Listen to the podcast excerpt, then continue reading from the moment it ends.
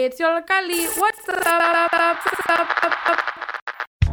The following program was brought to you by Yollocalli, keeping it weird since 1997. Oh, who's that? Who are you? You're not allowed to be in here. Hey, yo, somebody get their grandma. Ah! Ah! Ah! Nah, you gotta do it like this. Wattz Up is back with another two hours of fully youth produced content, tapping into the matters and concerns of youth in Chicago. as well as all the crazy, wacky, tea sipping, gossip spilling, weird shenanigans that we, youth, get up to. Listen at your own risk because your mind might explode. The chances are low, but never zero. So strap in and let's get into the show!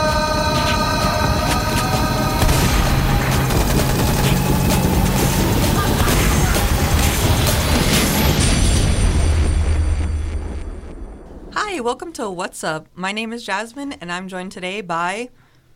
Maru. Ariandi. And Sam. This episode is all about the arts. Whether you sew, crochet, or illustrate, there's bound to be something for you today. We will be talking about fashion, art and illustration, the DIY scene, burnout, and the gaming industry. Stick around for all of this and more on this episode of Wattz Up. Aren't you glad we didn't say crafts? To begin today's episode, we'll be playing a quick audio piece on fabric quality before getting into a discussion about our favorite fashion fits. Ooh, this top is only $7 and it's so cute. Add to cart.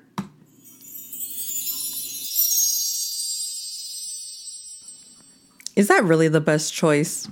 What? Who are you? I'm the information fairy. Now step away from the online cart. Ugh, what's the big deal? The shirt is cheap and cute. Plus, it's perfect for Haley's 2000s party. So, you're gonna buy a top you'll only wear once? I'll wear it again. I'll wear it a bunch of times. Oh, really? Sure, you will. But what if it doesn't last that long? What do you mean? Hun, it's a $7 top. The quality is gonna match the price. Ugh, you're right. Why is that anyway? Why can't I get a cute top for cheap and have it last a while? Well, there's a couple of reasons. The first being the production process. You see, there's three things companies take into consideration when making a garment functionality, appearance, and manufacturability. When more focus is put on cost, something else has to give, and that is usually quality. Switching out high quality fabrics and thread for cheaper options to keep production costs down. Fast fashion brands know their customers probably won't wear their clothes too often and will be eager to jump on the newest trend for the lowest price. And so the quality of the garment is thrown out the window. In this case, manufacturability is favored over functionality. Wait, so it's partially my fault my clothes suck? You said fast fashion brands know their customers want their clothes fast and cheap. Am I the problem? Well, kind of, but only partially. Customers are primed to think more equals better. It's a mix between planned obsolescence and perceived obsolescence. And this isn't a new thing at all. Planned obsolescence is when companies purposely make products in a way so that they will break down and be unfixable. That way, you are forced to buy a new one. Think Apple making it impossible to change your phone battery without paying them an arm, a foot, and a leg. The phone battery is gonna break down, but unless you want to pay hundreds of dollars to replace it, you might as well buy a new phone. Now, perceived obsolescence is when companies advertise newer products and make older ones seem less desirable. This makes consumers think, oh, well, now I have to, for example, get the newest heels. My old ones are so last year. For another example, think Stanley Cups versus Hydro Flask. Next year, what will be the next big metal water bottle everyone will be obsessing over? Meanwhile, their perfectly good Hydro Flask and Stanley Cups will lay unused under their kitchen sinks. There is no demand or real need to buy new things with minimal differences to their older counterparts, but consumers feel the need to buy them. It's all in their head, aka consumer engineering, and it's a hard mindset to break. Well, that sucks. It sure does. Hmm, but what about higher end brands? I bought a pair of jeans a couple months ago and they're so thin, thinner than the last pair I bought, which was from the same brand five years ago. They're the same jeans from the same company. Shouldn't they be the same quality? You have to think about the price. Are they the same price they were five years ago? Yeah. Exactly. They probably don't cost the same to make today, but companies change the way things are made to keep prices low, especially when they have to compete with fast fashion brands like Zara, Forever 21, and Shein. Fast fashion companies like Zara, famously as stated in the New York Times, can get a new product designed and in stores in as little as 15 days. High end brands are then forced to cut corners to stay competitive. Think about the fact that Shein was the most Googled fashion brand in 2022. They beat Nike. Okay, but, and this may sound shallow, why should I care about all of this? Like I said, it's cute and cheap.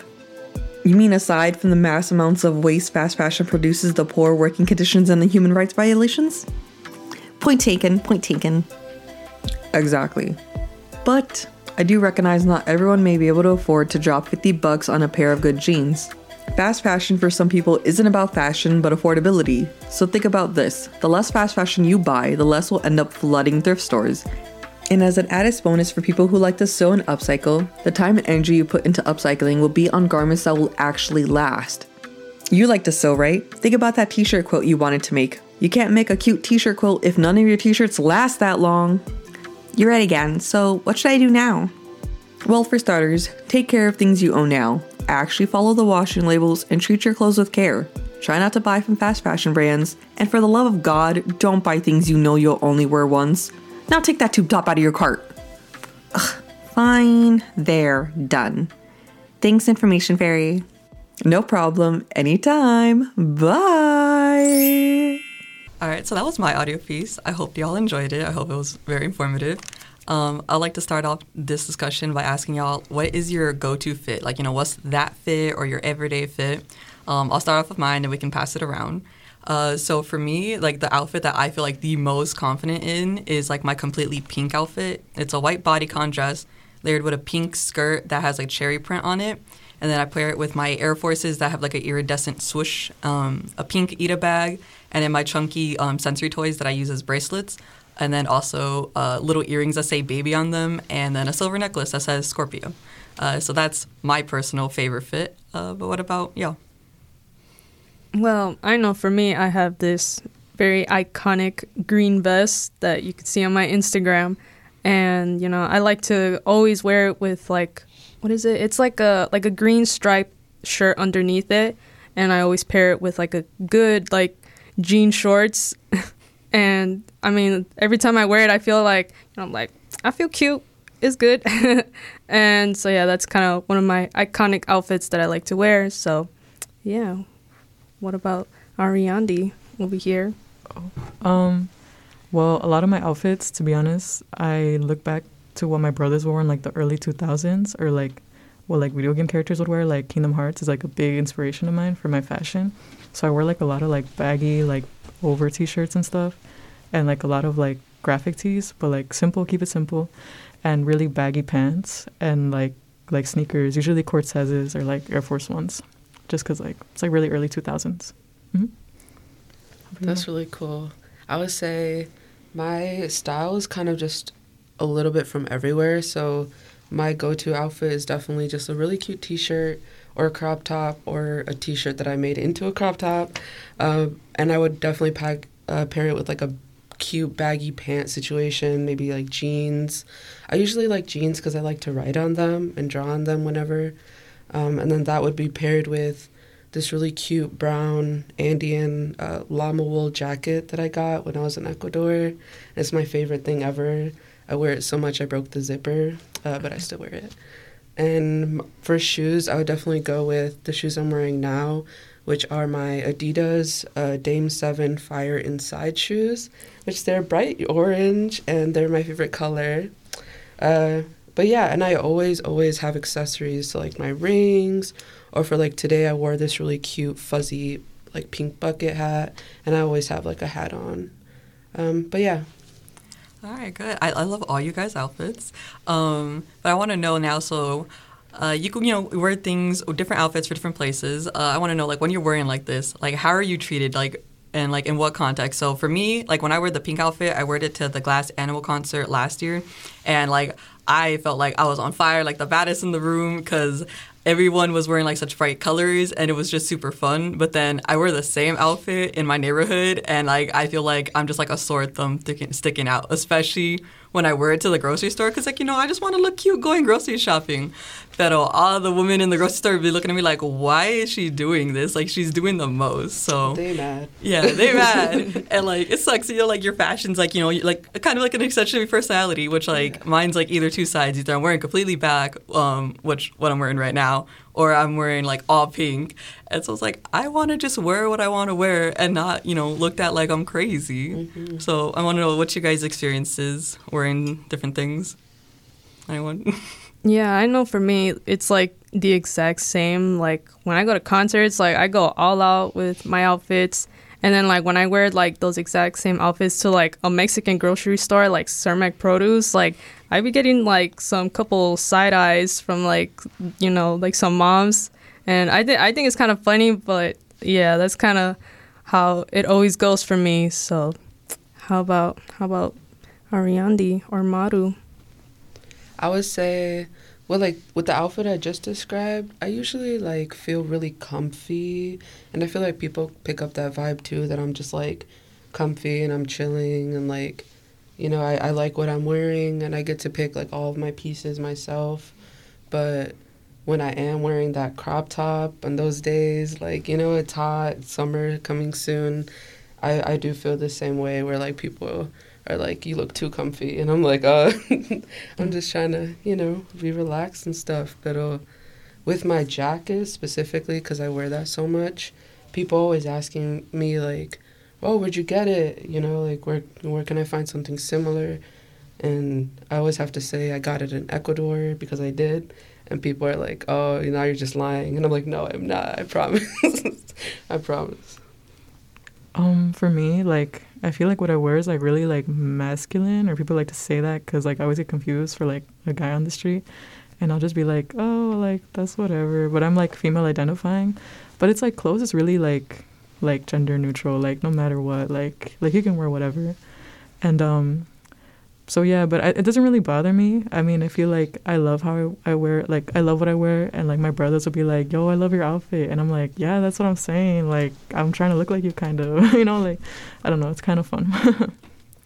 Yeah, I kind of like identify a little bit what you're saying, but like you know, like you said, like it's kind of masculine. I also identify as female, but like there's some days where like I'll like wake up and I'm like, you know, I'm gonna dress like completely like the opposite, and I'll be like, you know, like a flannel, like chains, and like my cargo pants. But then there's like some days I wake up and I'm like, I want to embody the most femme energy in the world, and then like when I can't do that, I get so upset. Like so I'll just like put on like all my rings, which I think I own like 11 rings, so it's like multiple, although not thumb rings, so like other fingers have multiple rings. And like I have an insane like earring collection. I have 32. Like I think last time I counted like just like studs, mm-hmm. and then that's not counting like my dangly earrings. Like the earrings, if you guys look at me right now, mm-hmm. the earrings I'm wearing are boa vertebrates, so they're oh. bones. Um, but like it's a little weird, but also I love wearing this because for some reason, even though it's bones, I'm like, oh my god, I feel so feminine now. Mm-hmm. it's just a little weird, but yeah. So it's kind of I wake up in the morning, kind of arguing with myself, like, what am I trying to embody today? Mm.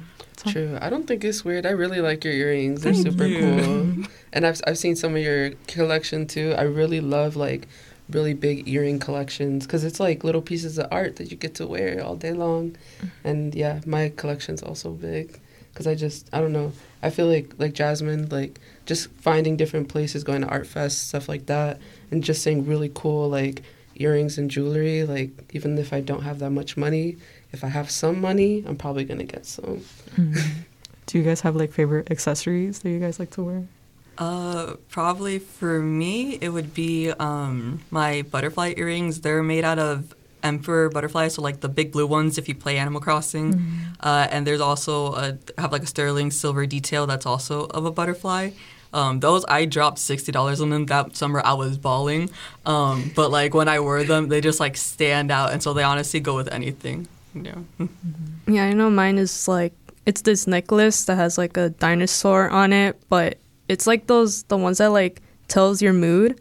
So I got it like from the Field Museum. It's a matching necklace with my bestie. But yeah, I like to wear it just cuz I like dinosaurs, so it's yeah, it, it's really cute and so yeah, I like wearing that. Nice. I have a ring from the Field Museum. Oh, really? Um, yeah, it was like one summer, all of like my summer camp, we agreed like, oh, we're gonna get this ring. It was like six of us, um, and now I think it's only me and another girl who have it. Like six years later, it's it's breaking down. Sue is getting covered by the whatever material makes mood rings work, but she's holding on. You're the real ones. For yeah, everyone lost theirs. That's so sad. But I would say for me it would be like this cat ring that I have on has like two little cats on it with like some little like gems, and this is my favorite because I just found it in like one of my favorite antique stores in Pilsen, and it reminds me of like me and my partner. So That's adorable. That's cute. Thank you. Um, but yeah, so uh, so that was a really good discussion, guys. I love all you guys' personal styles. I'm gonna get some fashion tips from y'all. Um, but now we're gonna switch over to an audio piece by E on creative burnout. Have you or a loved one been experiencing a sense of dread when it comes to creating?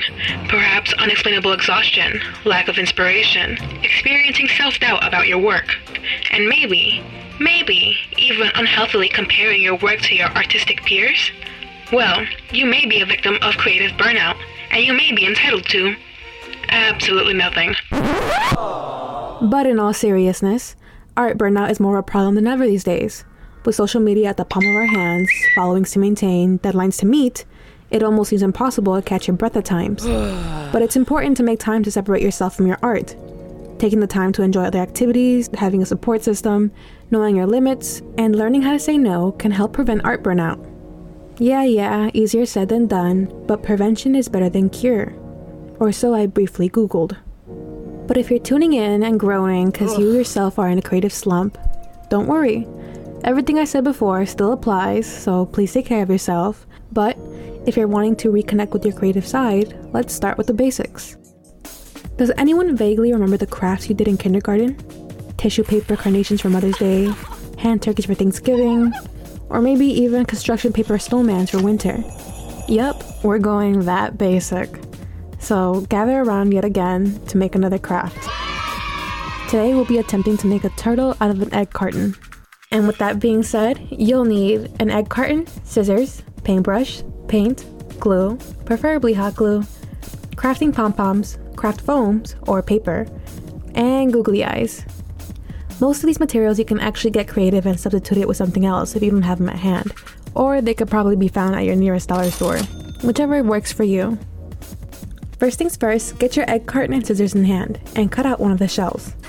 Flip it upside down and cut a bit off the edges to even out the shape. This will be the shell of the turtle. Now, once you have your shell base, paint or decorate it however you want. Get as creative or as simple as you'd like. When you're done, you can cut out five little triangles out of the foam sheets or paper for the fins and tail. Glue it accordingly. Next, the head. Get a pom pom and two googly eyes and glue it on both sides of the pom pom. Lastly, glue the head onto the shell. Hopefully, it's self explanatory on the positioning. And that should be your finished product. The good thing about kids' crafts is that they're really simple, so if Josue in kindergarten can do it, then you can do it too, big dog, and severely better. Kindergartners know nothing about hand dexterity. Bro. Kindergartners got nothing on this, for real. What they got against kindergartners, for real? I don't know. My beef with kindergartners aside, thank you so much for listening, and I hope that this encourages you to engage in art in a way you normally wouldn't. Have a lovely rest of your day. No, no, hear me out. Kindergarten's got it so good these days, I they're swear. kids. What they know about taxes? Nah, nah, nah, they're kids, bro. You're missing the point. Hi, hello, hey. My name's E. Rodriguez, and we just finished listening to my audio piece about creative burnout. I'm sure most of us know firsthand the dreadful feeling. I actually recently began creating again after years of being burned out, so this piece definitely feels like a full circle moment. But let's open the floor. How does art burnout look out for you? And I'll answer, and we can pass the question around. Um, when I was doing my research, actually, I was kind of surprised to see that exhaustion was one of the symptoms. Cause yeah, I remember when going through my art burnout phase, like I, I was so tired and so exhausted. I, I think I really pushed myself to the limit, and I paid the consequences. Um, that and like the other thing of comparing your work to others. I have a bunch of art artsy friends that are so successful in their field, um, going to like art school and stuff, and I definitely like I had my jealous moments of just like they can only they can do it. I can't. I don't know what about that. I don't know why really. Um, I'm happy for their success, but somehow it it always turned to a jealous feeling. Thankfully, like I'm I'm a lot better now. Um, but yeah, like how does art burnout affect you, or how does that look for you guys? Uh, hi- my name is Diego, and for me, it, it's kind of the same as UE. I'm like I'm I just compare myself. I'm like, man, I wish I was as good as them. They're they're having they get a lot of followers. They're doing all of this. It, they're collaborating with other artists that I look up to. I'm like, man, I wish I could be like them. And that's really unhealthy. And I learned to be like, no, you take things at your own pace. You'll be fine. Mhm. And well, I just get really tired and I stop for like months. And then I'll wait for inspiration to hit me, which I realize is bad because you should just Keep do it. Yeah, you should just keep on doing it until you like something. Mhm. So that's how it looks for me. How about you? Uh, hi, my name is Jeremiah, and my experience with creative burnout, um, it's definitely a lot. Uh, generally, what happens is you'll be unsatisfied with your current skill level and uh, work yourself to the bone, and it's not healthy. But there's times where like you know it's not healthy, but you continue to do it anyway, solely for the fact that hey, I'm enjoying what I do, and this is really fun working right now or creating something right now. Um, but then you realize, oh, dang, uh, three hours went by, I haven't eaten, and I don't like what I've worked on. That's not good. So yeah, it's it's like a balance. It's de- there's definitely a balance between like um like overworking yourself and suffering from the effects of burnout, um, which I have put myself through more times than I can count.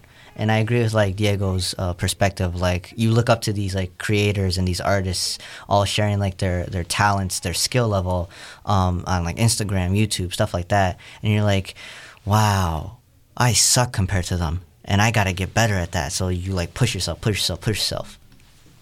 So uh, what what about what do you think? Um, hi, my name's Ariandi, and I also kind of like similar to E. I feel like I also get like jealous, like when people around me are like my friends. Like I have friends who like also go to art school and like they're just really like furthering in their career, and like I feel like I get jealous, and I'm like, but I am happy for them. Ultimately, I am happy for them, but I just see like the resources that they get because they're like, you know, like I don't want to say like a lot of like neurotypical people I feel like can go through all four years of college and like just do it, like just like knock it out.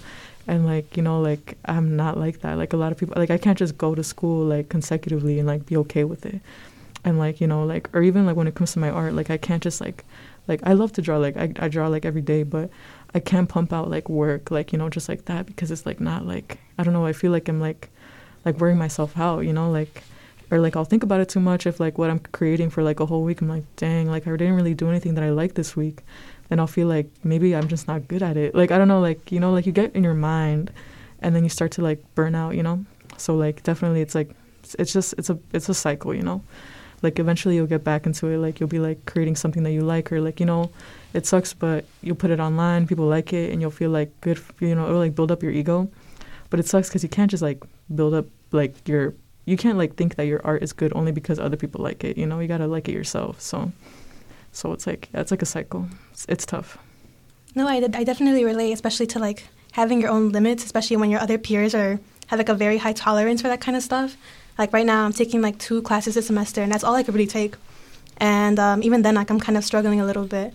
And but like seeing again, seeing those Instagram posts, my my friends posting about their like sorority or whatever, and like their their artwork and their like I have a friend right now who's creating like a children's book, such a lovely book about like coming out to your family, and it's he's he's doing good on it. Like he's he's he's furthering his like career, and I see it, and I see it all the time. I click on Instagram, and it's so sad to like when I was during like when I was going through my art burnout phase, it was so sad to like see just because I felt like I was competing with him, and it's not the case. But it's just like a very sad and like feeling to have when you're looking at other your peers and they're obviously like doing better work, they're pumping out work more consistently. Um, but thankfully, again, like what you said before of just like you gotta do art and like it yourself. That's a very important factor because for like the longest, I I just stopped posting on Instagram. Like I stopped um, comparing my work. I just started doing work for myself. Like I have a sketchbook of like a collages that I only I really look at, and that was enough to like kind of put me back in the flow of things of just creating art for myself that I like, and not necessarily like doing it to show other people. And my art became like a very vulnerable thing. And for a while, it was just to myself, but now like I think I'm ready to like actually put myself back out there in like a very healthy way. But um, speaking of that, like what what do you guys do to like help overcome art burnout or like to like kind of help with that feeling? Take a break. Take a Take break. a break because jeez, like I understand like art is something that we like. If you're doing it, you probably love it a lot, and you like there's joy from it. But there's times when like you can get really frustrated at like, for lack of a better term, your own incompetence or lack of a skill level that you wish you were at, and honestly, taking a break and consuming maybe other like food because you, let's be honest, you probably haven't eaten, but food, water, and then maybe just sleeping, reading, maybe uh, watching some anime or like some show where like you see other people's art and you get like rejuvenated or such, or maybe just taking a break from like the medium as a whole and just chill, just chill, just do do nothing, take in the surroundings, go take a walk, something, and we can just chill, and then later you can come back to it. That's normally what I do, at least. What about you? Honestly, I always start with a shower, but yeah, go ahead. Sorry. Oh, my bad. Uh, I I tend to find look for motivation to like go, so I listen to like artists. Like I watch like videos of them like recording in the studio because something about that is like, man, they're just doing it, which inspires me a lot, and that's that's what I do. All right. Unfortunately, we have to wrap, the com- wrap up the conversation. And right now, you're listening to 105.5 FM, WLPN LP Lumpen Radio. We'll be right back with Jeremiah's audio piece about video game crunch time.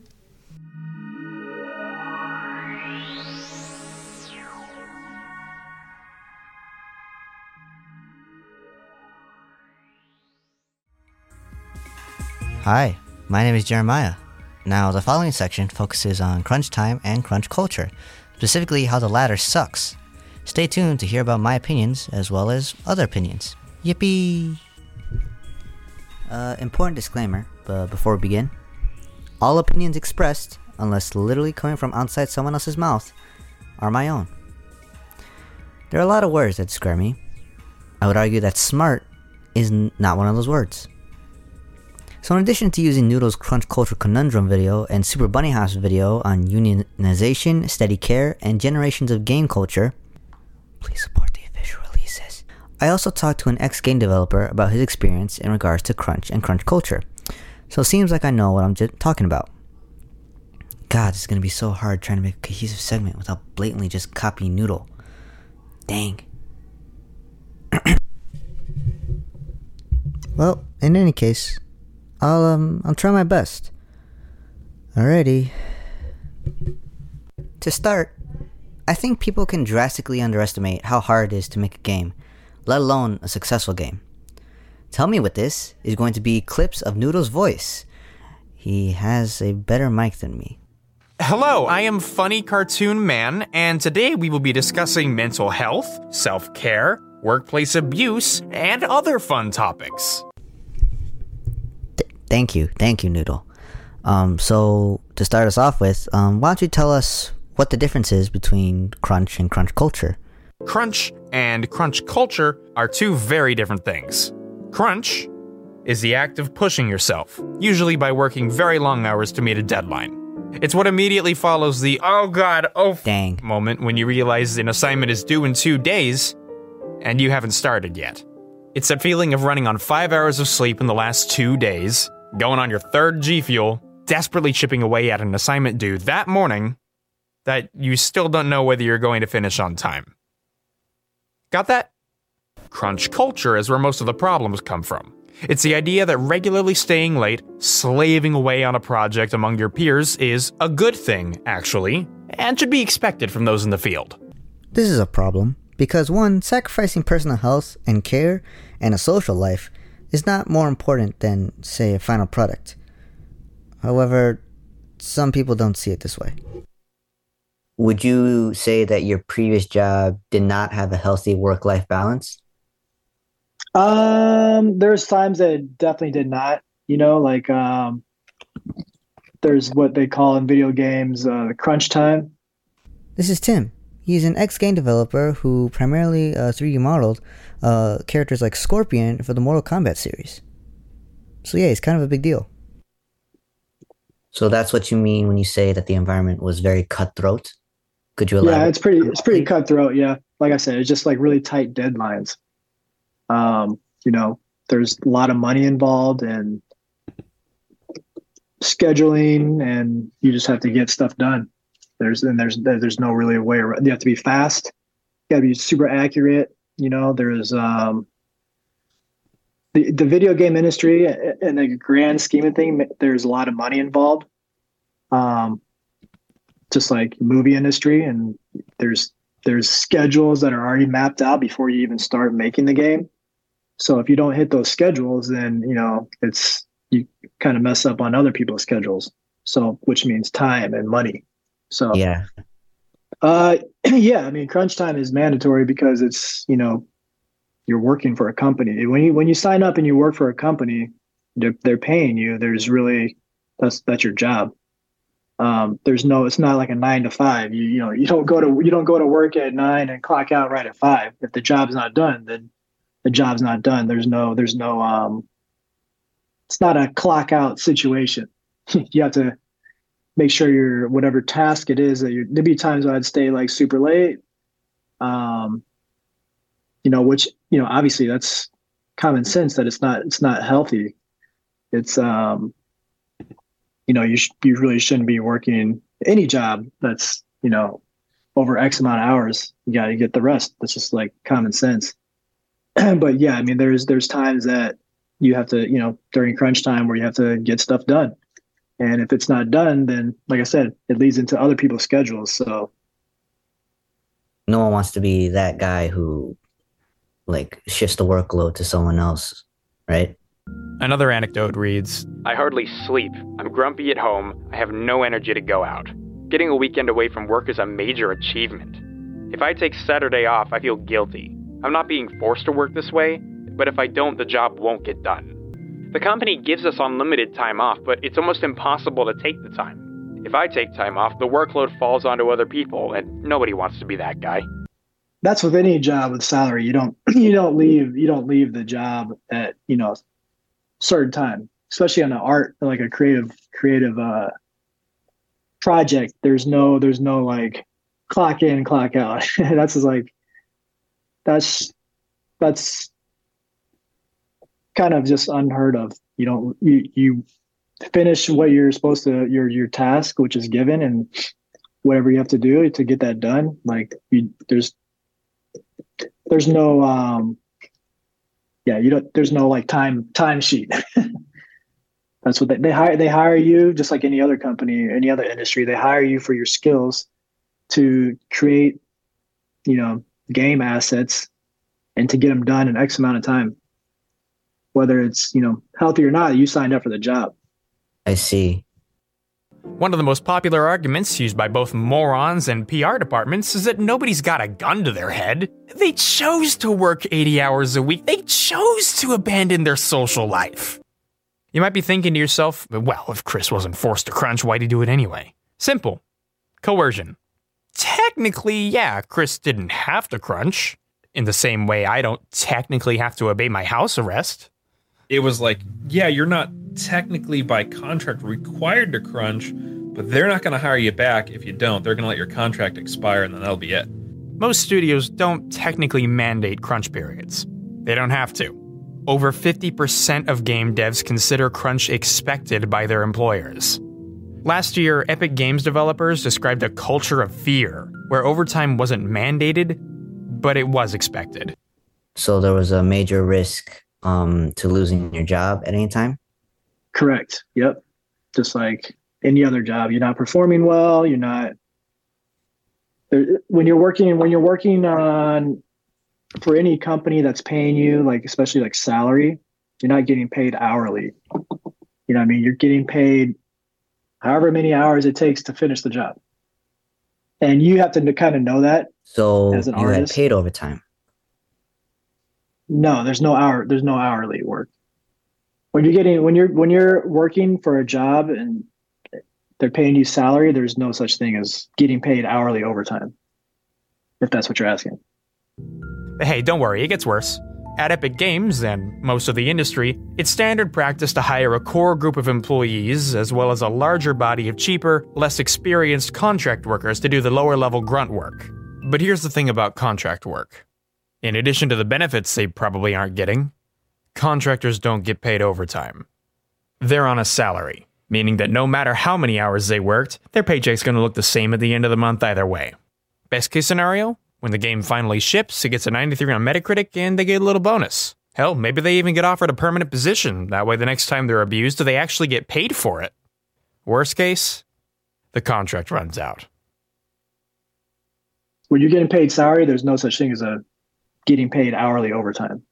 Yeah, it's a very competitive job. I mean, people, a lot of people want to work in the game industry because, like you said, a lot of people like yourself, myself, we like video games, and um, it's considered to be like a dream job to some. So yeah, there's a lot of there's a lot of artists, and if you're not, if you don't, if you're not going to live up to what you're being paid for, they'll somebody else will do it. So yeah, but the salary um per the the rigid salary that you receive does not equates to the amount of hours put in. It's more of like there is no paid overtime. You get paid a certain amount per week, and that is it, and you are happy with it, and you work overtime regardless. Is that correct?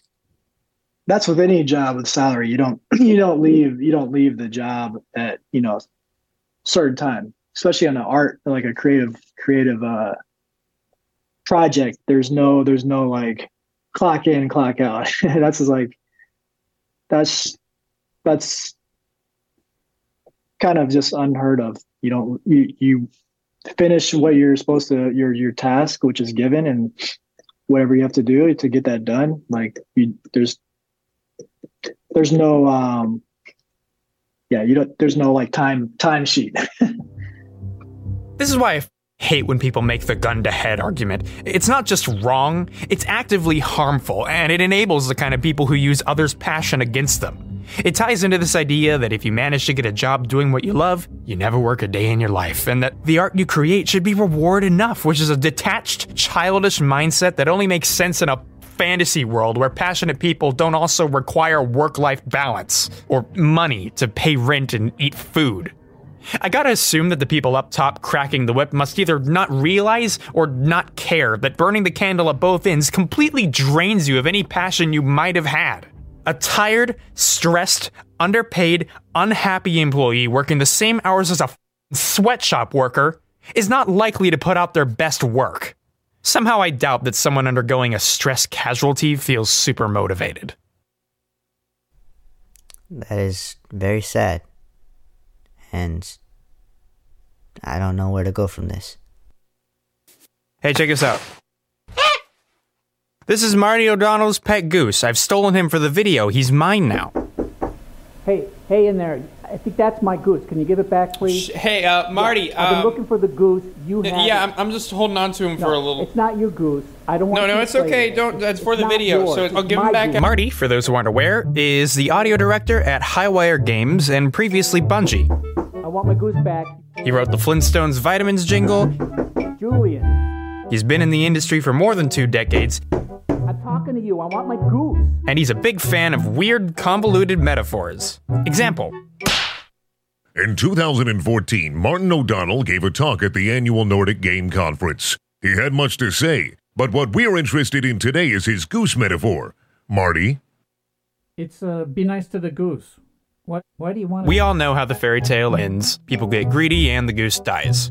The goose is the people, and the eggs is the games. Obviously, higher ups don't carve open geese as a hobby, but that doesn't mean that they're treated fairly. People don't want to actually kill the goose, but they don't seem to have a problem kicking it in the stomach. And a goose that's been kicked in the stomach is not probably going to want to lay any more eggs. Doesn't even want to get out of bed. Chances are, if you're already neck deep in crunch like some of CDPR was, the suits don't care how hard it is or how long it'll take. You keep working till it's done. One night I was having dinner with an Activision executive, and he said, Hey, I've heard about this goose thing. Can you tell me the story about that? And so, you know, I had a couple glasses of wine. I started waxing poetically about the goose and the golden egg. And then he said, well, Wow, Marty, that's a really good story. Uh, but, you know, sometimes there's nothing like a good foie gras. For those blissfully unaware, foie gras can be described as the liver of a cooked goose. Do you see the problem here?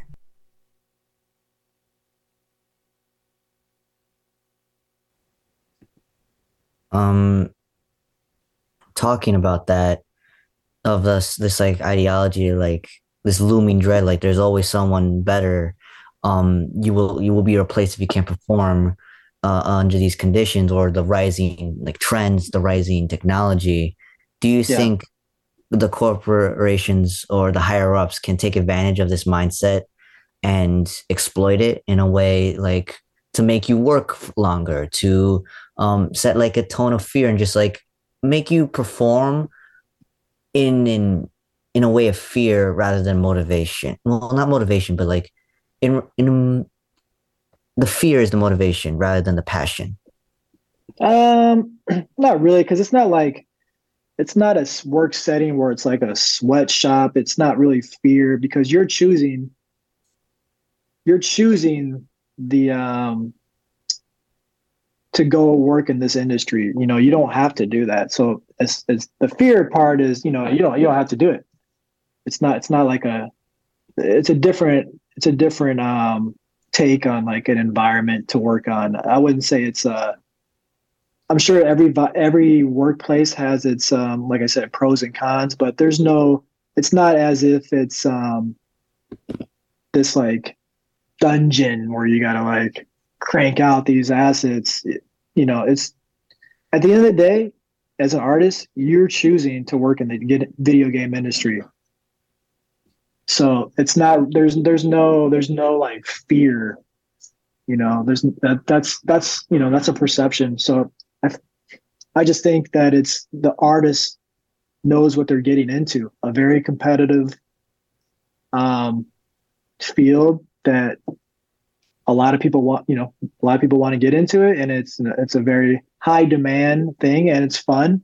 There's a lot of perks to it but there's also a lot of like um there's a lot of work and you just have to be really good to to work in that field like i said it's the best of the best Uh, it's it's really easy to hear about all of this awful shit and point the finger solely at corporate executives. But I'd be remiss if I didn't also take a moment to focus on everything else that contributes to crunch in the studio, starting with the gamers. the the gaming community puts more pressure on developers than anyone realizes.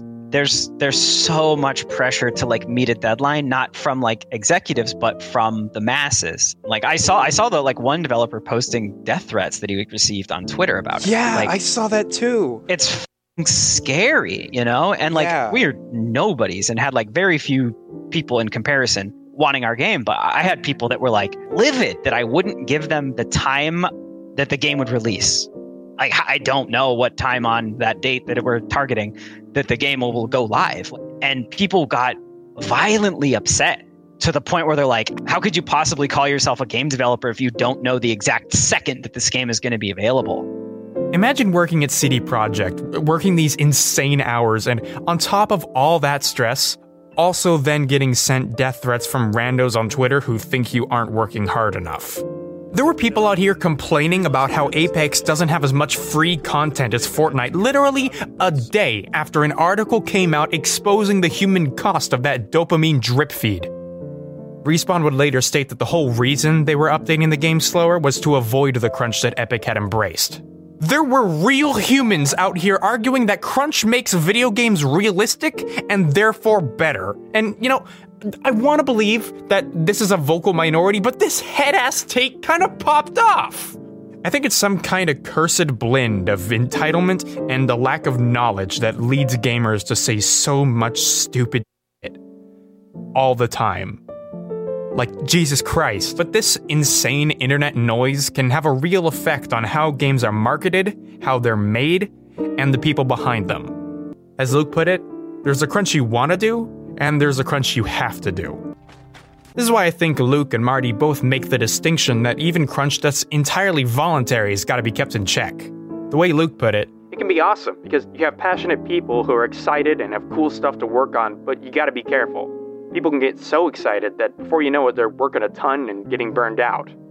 That distinction he makes, that passionate people are excited, is a really important note to hit on because us creatives tend to be really bad at the whole self control thing. It's so easy to just throw everything you have into a project you're jazzed about, but before you know it, you're burnt out, you feel like shit, and you hate everything you worked on. Some would argue that for management to explicitly seek out super enthusiastic workers is inherently predatory because young passion is easy to exploit. The PR bull I hear a lot is like, we're looking for somebody who's extremely passionate about this work. And that's like, okay, you, you want to just exploit them. Here's the thing about that though. In a passion fueled industry, who doesn't want passionate people? It's a double edged sword. You need people who really care about the work they do because the more they care, the better their work will be. But unless that drive is kept in check, it quickly becomes self destructive. You actually start seeing this. You start seeing them, they're staying later and later, and they're like eating at their desk, and they're sleeping under their desk, and they're doing these crazy things. And then, when if you're in a position of management, you say, Look, you got to go home. I want you to go home. I want you to spend the weekend with your kids. Like, this isn't good. You're not what you're doing is not good for you, which means it's not going to be good for us. So you're not allowed to come in. Sometimes you actually have to say, no, you can't volunteer to crunch anymore. You have to take a break. I feel like Luke and Marty are the kind of people you really want to work for. They're more inclined to pet the goose every so often than they are to. Obviously, this isn't to say that all management that doesn't think exactly like these two are cartoon villains. But when you embrace that culture of crunch rather than keeping it at bay, that's when you get the horror stories. Jason Schreier put it really well when covering Naughty Dog. The studio is open about crunch culture in interviews, and its managers deliberately seek out perfectionists in art, engineering, and all the other disciplines that make games happen. At Naughty Dog, nobody asks the devs to crunch. Nobody has to ask. They'll be there anyway. Obviously, there are things we could be doing better. Maybe it's better planning, maybe it's unionization, maybe it's. Hold it! Uh, what is Game Workers Unite, and why why is it necessary in uh, the current state of the industry and the economy? Uh, well, I'd say like uh, Game Workers Unite is a kind of a uh, industry like kind of labor activist uh, group. It kind of sprung into existence um, about a year ago, actually, at the last uh, GDC. Kind of a ragtag group of people that really quickly, uh, in response to an IGDA uh, panel on, you know, are unions a good idea for the industry, where it was clearly set up to just quash that any sort of sentiment. Uh, a lot of people were like, well, we're going to be at GDC. Let's just all go to that panel and have that conversation. And it really took off from there. It was one of those things where we showed up with like a logo, some stickers. That was like my big contribution at the beginning was designing the logo. Um, logo, some stickers, some pins, uh, some really hastily put together zines and pamphlets. And it was just like an avalanche going down the mountain. Like immediately everyone was like, thank God someone has done something. Why uh, do you guys feel that game developers need union protection? I think every industry needs union protection, right?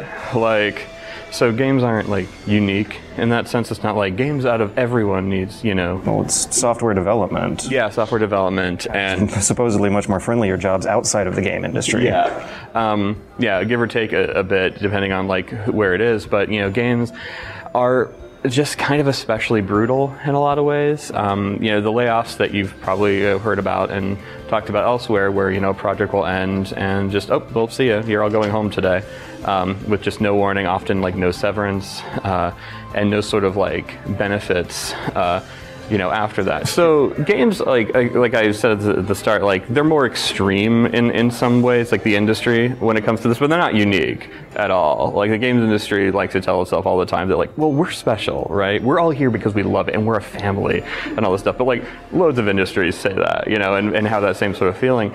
Before it's, it's just good marketing. Yeah, before I got into games, I was doing motion graphics and post production for film stuff, right? Um, and I worked at a studio. Uh, I worked at a couple studios that did that, and it's, it was the exact same thing. Did they do crunch? Yeah. Um, and so when I got into this, you know, we're independent, uh, but I have loads and loads of friends who work at studios, and they're talking about, like, yeah, we're going through this and games are just weird and I'm like, "Oh, that's exactly what I used to go through with the exact same terminology at this other place, right?" So like sometimes they would just say, "You have a deadline, my next Friday. Uh, stay until you get it done." Overnight? yeah. wow. God, at my at my old studio, the first 2 weeks I worked at the old studio uh, a bunch of years ago. This wasn't a game studio. This is a motion graphics studio. But again, same basic thing. Um, uh, I didn't leave. I worked every day for two weeks and, and a bunch of overnights because I was terrified of losing my job, of not getting the job. And so there's that. Then there's like the whole thing of like, well, if I don't, I'm I'm letting down like my team, right? Like I want to stay. And then there's also th- something where it's like I've put my blood, sweat, and tears into this project. I want it to be really good.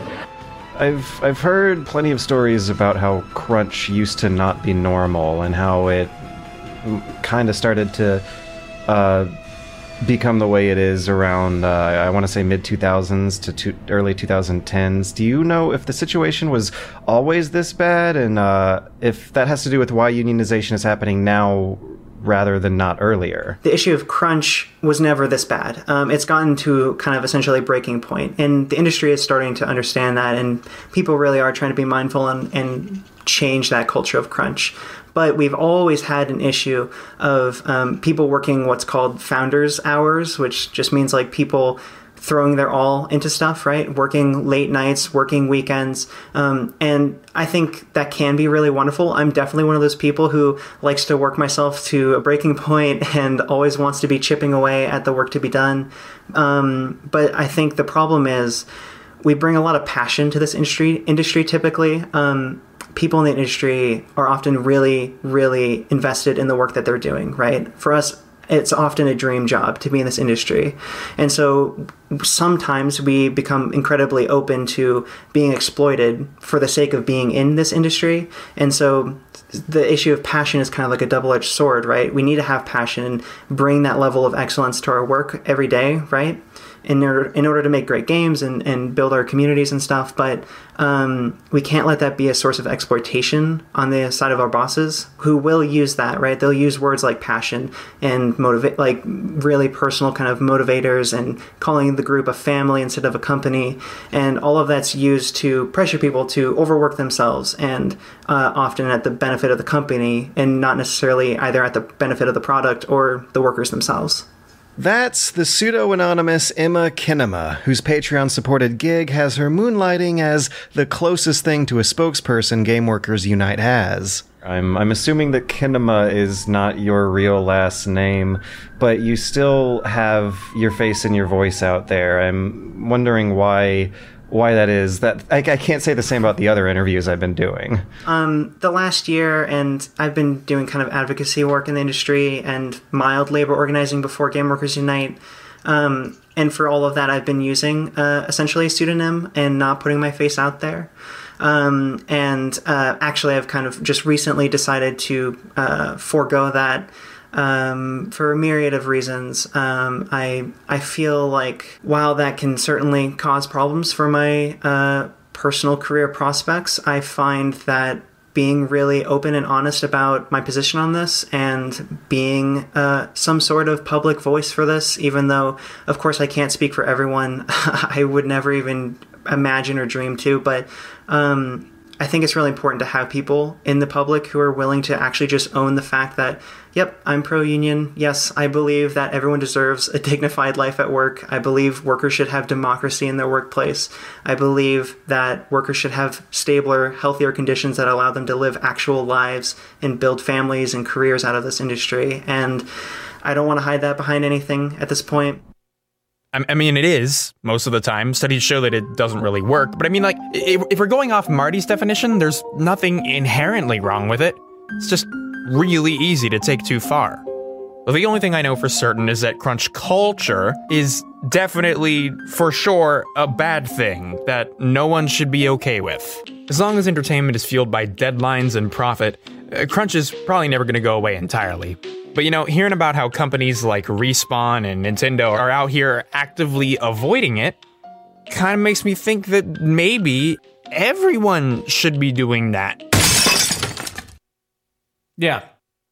There are three things important to making a game not dying, shipping, and making money. In that order.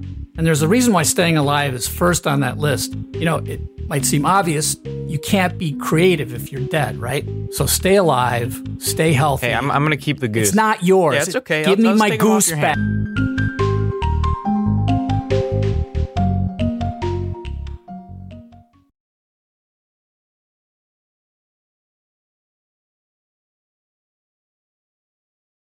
This is Wattz Up on WLPN LP Chicago 105.5 FM Lumpen Radio. Aren't you glad we didn't say craft show?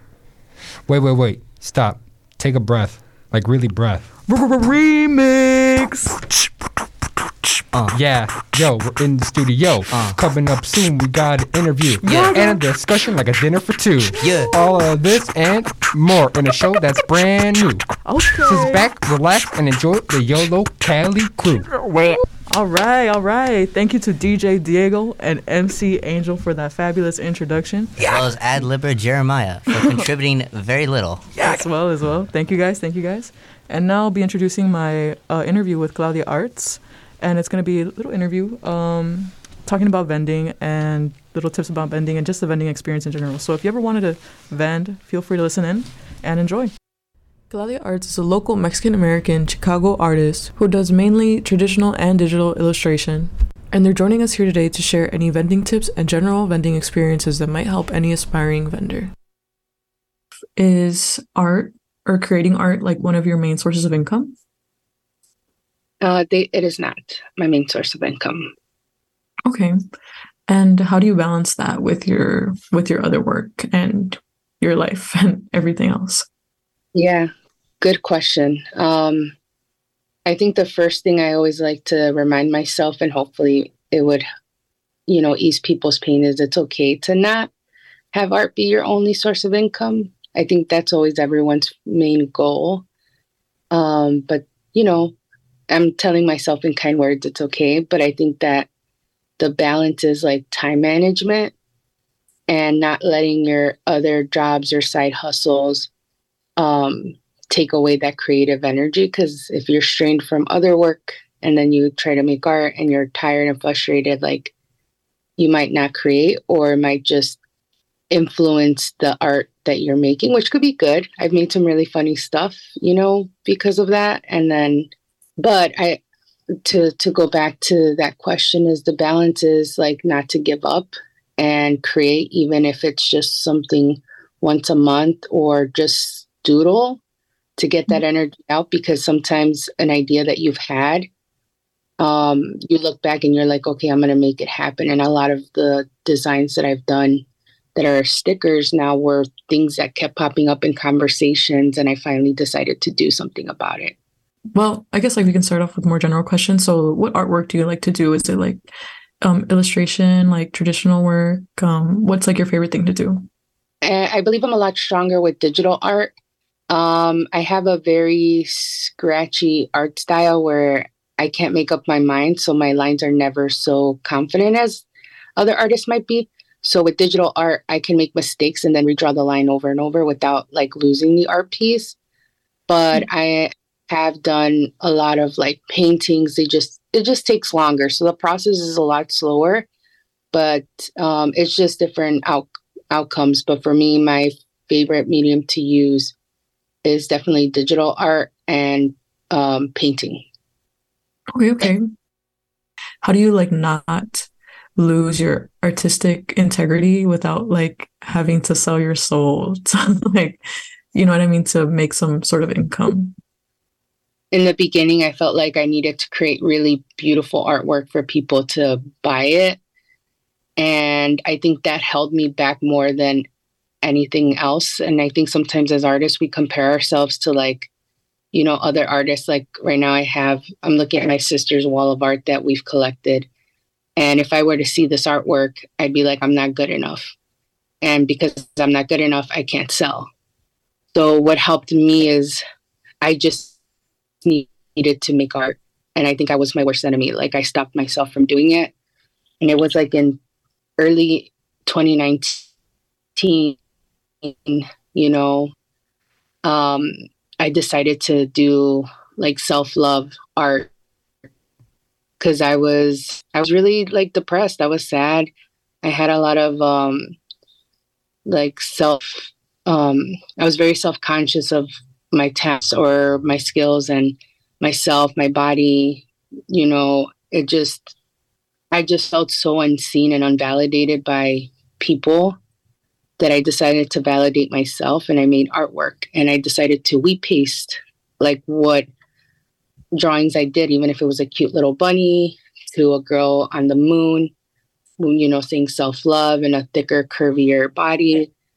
Um and because of that that was like the first time I noticed people like in my art and it, they were seeing like me. And um, I think that's what changed. And then people asked, Oh, can you make a sticker? Can you do this? And because I created this piece because of what I felt and what I needed as a person, it allowed me to connect with the people that care about the same things, right? Um, that allowed me to to also understand everything we make isn't going to impact everyone or not everyone's going to like it. But what mattered is that I liked it and I would want this as a sticker. And then there might be other people who would want that. So I think that was the first step for me was create artwork that you would want or that inspire you by people that you love or care for because then you're truly making art that is a part of your life or your story so you're not necessarily like oh i'm going to create another um, tiktok like like this is the new tiktok like image or whatever trend and we're just going to do it to do it versus like oh i did this how can i bring what i made into that? So kind of reversing that role. Like so do you think now like through vending or through events that you found like your audience? Like for the people like who like buy your work do you think there's like an audience or do you think it's like a really broad audience or like Ooh. come yeah like what do you think about that? Yeah. Oh man. I got a good story to tell you. Okay. So it's and it, it definitely hits a lot of like you, know, you got to learn how to process your feelings and not and again it's like never see yourself as a failure if you don't do well in different event spaces. But i was very success successful at like selling stickers, prints, artwork in Little Village, Pilsen, like Bridgeport, like so like community areas. And mm-hmm. I believe I don't know what other spaces I've been to, but more like Latina Latinx um, spaces and creative spaces. I definitely was more successful and people understood. A lot of my images are um, different body types, um, Mexican American pop culture. So I feel like I was so like I did so well. So then I got invited to a space in downtown, and it was the worst vending event.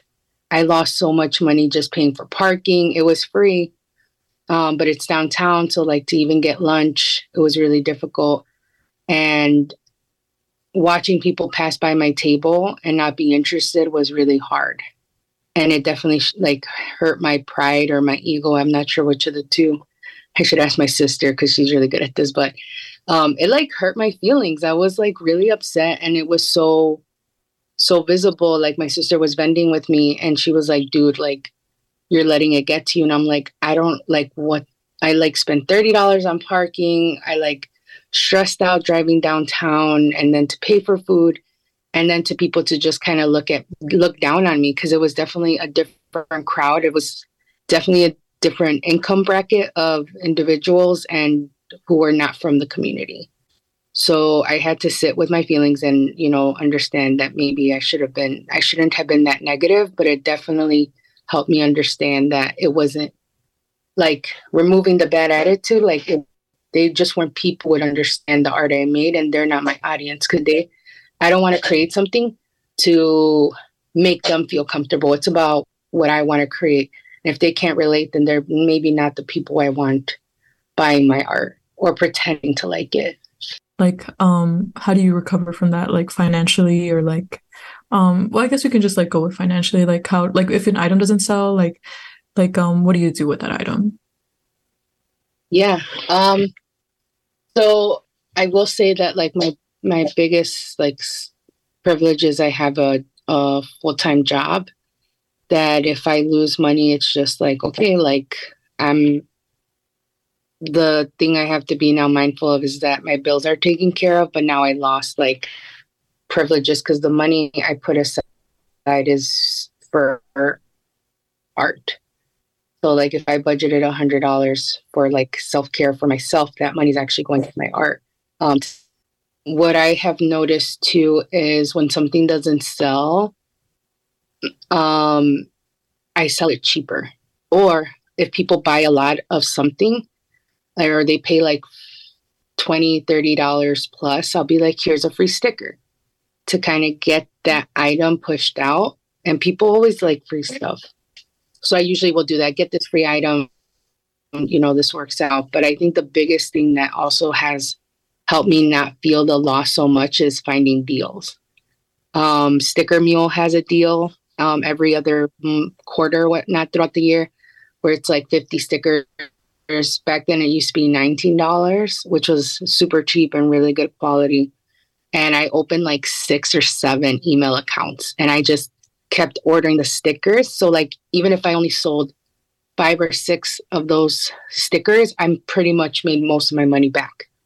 Being smart about where to order, because then if you're buying high end stuff and you're not charging high end or you're not at that level to make mass production to make that money, you have to kind of start off small with deals. Mm-hmm. Um, and usually I give them out as gifts too. Like for me, it's like, why am I going to keep an item that's not going to sell?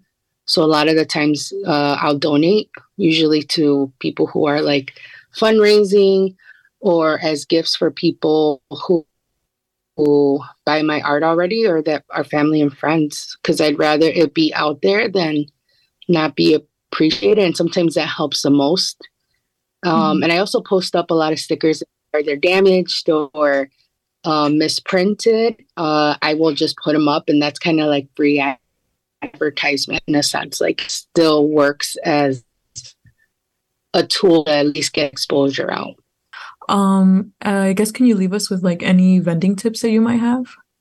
Start off small and don't be ashamed with your makeshift stands and your tables. And it's okay to ask for help. I started off making stickers by printing them. Um, I would get like 12 to 18 stickers on a sheet at a local print shop for like two bucks. And I think the most I ever spent was like $30 on like 20 prints, and the rest were all huge stickers. Like they were huge. Um, they're actually in Pilsen Press. I think the prices have changed, but you know, everybody's prices have changed, but they're really like hyper local and very like helpful. Um, and I think the guy's name's Marco. He's really nice, him and his sister. So I would cut every single sticker out with scissors and it wasn't the best quality. It wasn't like waterproof or anything. But my stand started off with like maybe 10 or eight stickers at a time to now I have like 70 plus sticker designs since like 2019. And reach out to people. Like, don't be afraid to reach out to a friend who has a Cricut machine and being like, hey, can I use your Cricut machine? Like, I want to make this. You know, I'll pay for materials, I'll buy you coffee because you have to start somewhere. And a lot of people have these resources. And even I had a lot of people ask me questions too. And I try to answer them as long as they're not like rude. But I asked a lot of my friends, where did you get your stickers done? Where did you get your enamel pins made? Like, you know, how did this work? And the right people who care are really open to that type of community will definitely like answer your questions but don't be afraid to start off small and look for all the free vending events because a lot of them do charge. It could be between 25 to like $75 a table if it's for a day, which is kind of expensive if you're starting off. But mm-hmm. take advantage of all the free free ones and send them on your social media and hopefully more people will see it um, and definitely do your research on, ha- I don't know if people use hashtags anymore, but like, you know, the algorithms, like what are the things that are like out there that you can bring into something you created versus you creating something because it exists. It's like create it for you and then make the system work for you. If you have more to share, um, I also know that you're going to be at YOLO Lab. Um, can you tell us a little bit more about that? Is there resources there that we might have for vending? Yes. So YOLO Lab. Um, I'm excited for YOLO Lab to open its doors again. I'll be there for the, you know, I'll be there for the couple months, and the goal is that you have access to this open studio space on Saturdays. I think I have the dates. I think it's Saturday, March 11th, and the 25th, which is Saturday Saturdays from now Um, but the goal of that space is you have access to in-house resources and tools. You can YouTube how to use the sewing machine there. You can, you know, if you want to make a, uh, there's like bookbinding materials and you're like, oh, but I can't afford everything, but there's stuff we have there already. Like that's the space to do it.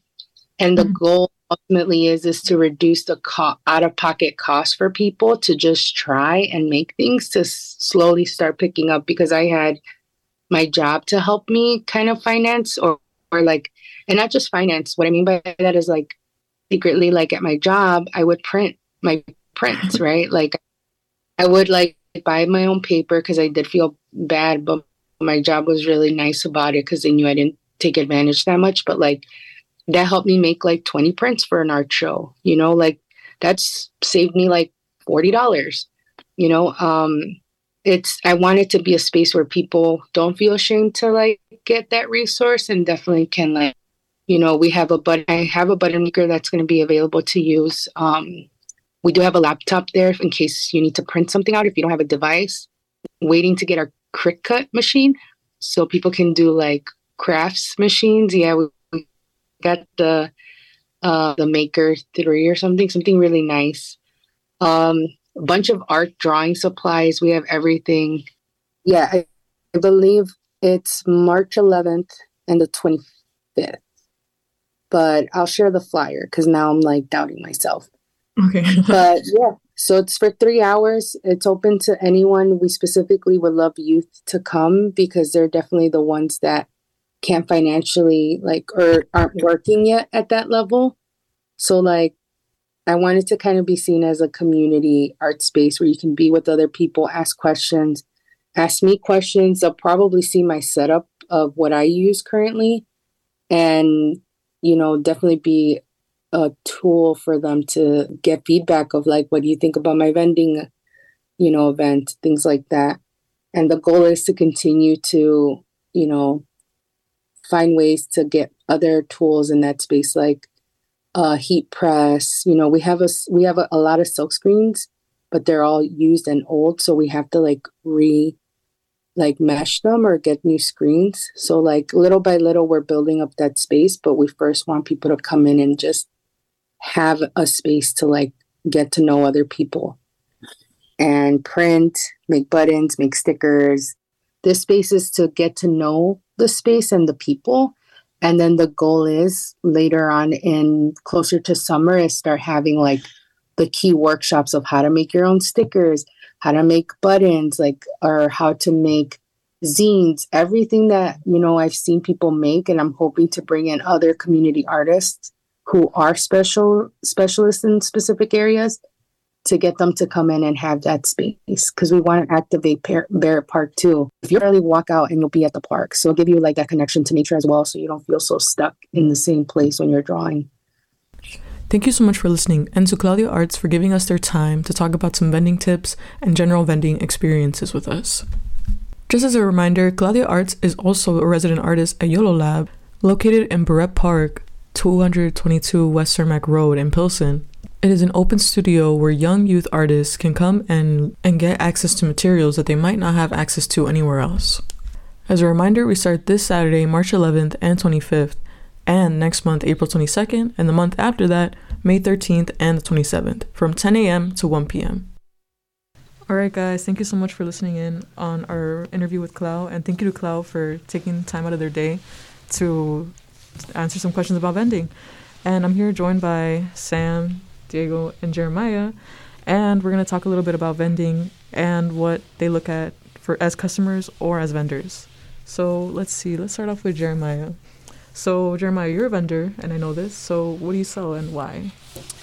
Um, my own art, and specifically uh, custom clay sculptures, uh, custom original clay sculptures, handmade, and um, prints of my art. So it's very fun. Um, there's definitely like I was saying with the burnout section earlier, um, you force yourself to like work harder than you would. Be like, oh, I gotta make money. Oh, geez, I gotta make money for this. I want to, I want to make a profit, right? I want to have a cool selection, and it's like you can work yourself to the bone. But uh, overall, it's pretty fun, and it's nice being like a host or a salesperson of your own, uh, your own craft and your own products, basically. Mm-hmm. Okay, cool. And how about you guys? Um, if you don't vend, what do you look at when you go to like a vending event or a artist alley? Um, I know for me, when I go to like an artist alley, I usually go to buy either like trinkets, stickers, or like clothing. So I know I went to the one with Yollocalli, which Ariandi and Jeremiah were both there, and I bought their. Well, I bought like stickers from Ariandi from what is it? This these two YouTubers, and you know I really like her art and everything. And with Jeremiah, I bought a little sculpture thing that I still have, and it's really cool. So that that's usually what I look for when I go. And I know some of my favorite vendors are like Shot, I mean Gothmoth and Uninspired. So, what about you, Diego? Uh, the first time I went to a vending thing, it was I saw Jeremiah and Ariandi, and I, I didn't know what to expect because I just went there and I've never been, went to a place like that before, and I just like talking to people and be like, oh, why do you do why why do you draw this? Why do you sell this? I just like talking to people, and I bought a lot of cool things from cool people, so I enjoyed it. Mm-hmm. Cool, cool, cool. Um, Ariandi, um, what has been your experience with uh, vending and like selling your own pieces of art? Um, well, vending is like really fun. I've done a lot of vending. Well, okay, that's a lie. I've only done vending like three times. But the first two vending time times I've vended before, I like really didn't sell anything. The last time I really was the last time I vended, which is at, with the Yollocalli event at the National Museum of Mexican Art. I sold like that was like the most I ever sold ever with my art, and I just felt like really accomplished. And what I do sell, kind of like what Sam said, is stickers, prints. A lot. I do a lot of traditional prints, like printmaking. So I do like screen prints and um, block prints. And I want my medium to be like stay that way because I want to be like a printmaker. Um, but yeah, that's kind of what I sell.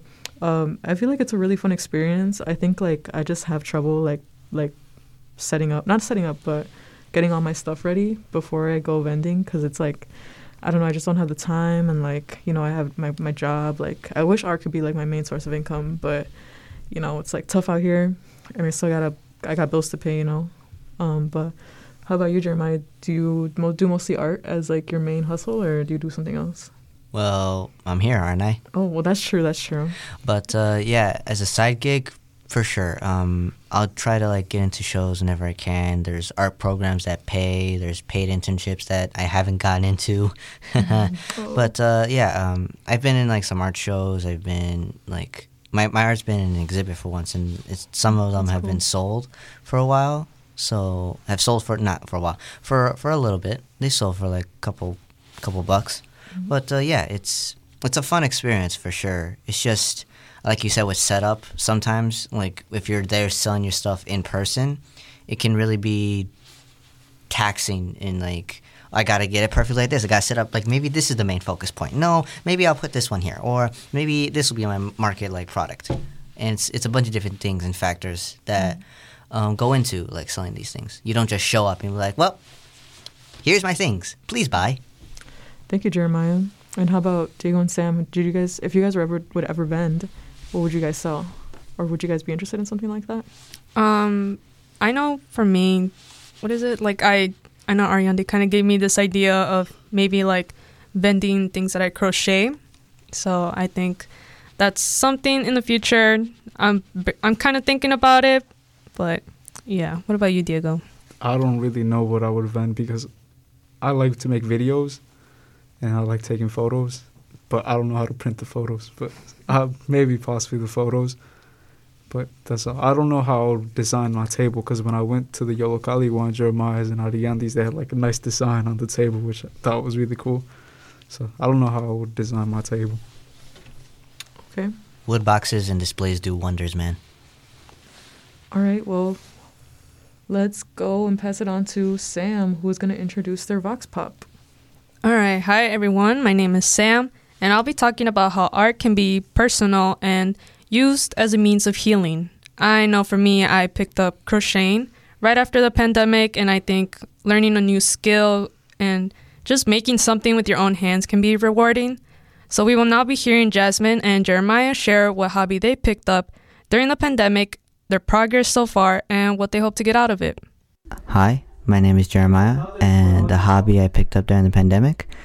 Um, I'd say it had to be sculpting because I was able to really refine my craft throughout the uh, pandemic.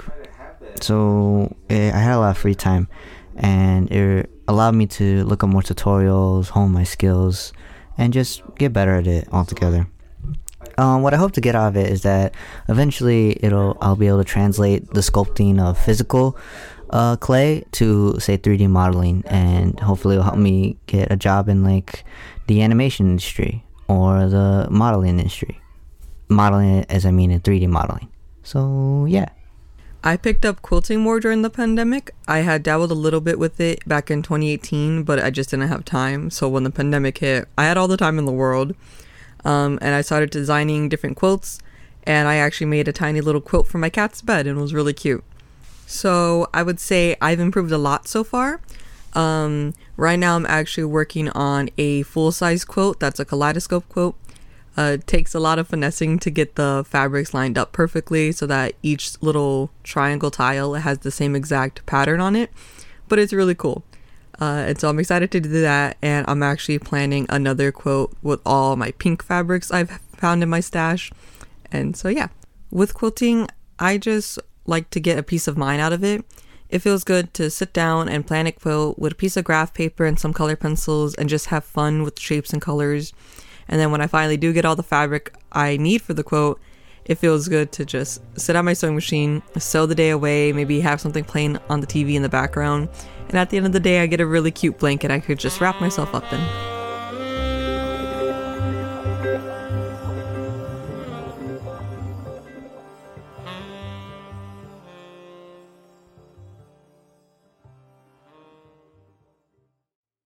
Welcome back. We will now be hearing an interview I had with Little Village Busy Bees, which is a club of very awesome people dedicated to crafting and crocheting.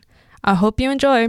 So, my name is Yesenia Juarez. I'm from Little Village, and I I'm a yarn bomber. Right I love crocheting and knitting, and as of right now, future goals are I'm going to school to be actually a high school teacher uh, for biology with the purpose of bringing programming like yarn bombing to the high schools. What got you interested in that?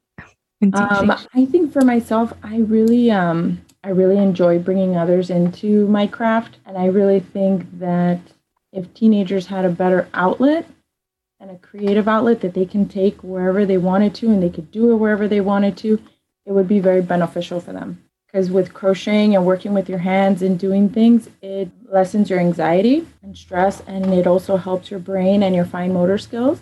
So it's it's just a great hobby to have. Yeah, that sounds really great. And so I know you do the Little Village Busy Bees, and you know, just I I've never heard of it, but I thought it was really interesting and just you know really cool. You know, like the work that you do. So can you tell me a little bit about like why did you start that club and just you know, what was the main motivation for that? Yeah, so I started it back in 2015. I'm the founder of Little Village Busy Bees. And the reason why I got it going was to make friends in my neighborhood that had the same passion as myself. And, you know, it's, um, you wouldn't think it, but it's actually a little harder to find um, crocheting friends and knitting friends in the community because I think a lot of us do it low key at home not enough of us do it in a public space where others can see and connect. So creating the Little Village Busy Bees, and before we used to have a set up time to meet, and we used to meet at the Green Tomato. It would give us a chance to get together and hang out and talk about our projects. And it was just a really fun time to explore even new projects, you know, be inspired by other creators and to get even deeper into the craft. So, really, to make friends and connections in the community, which has really really happened very well over the past few years. Yeah. So, what type of people do you see, you know, attending this club or like the club events? So, it's been really exciting because I feel like we get all age ranges interested um, from very young to very old because the younger ones and older ones, if they don't really want to learn how to crochet with a hook, they can make pom poms, they can use their, you know, use their hands to create chains and there's just so much versatility to using yarn that it is accessible to all ages. Yeah, and you know, you talk about, you know, the children there and just, you know, like young people. So I think that's really great and, you know, seeing like the people there like what does making art for yourself, you know, do for you, or how does it make you feel?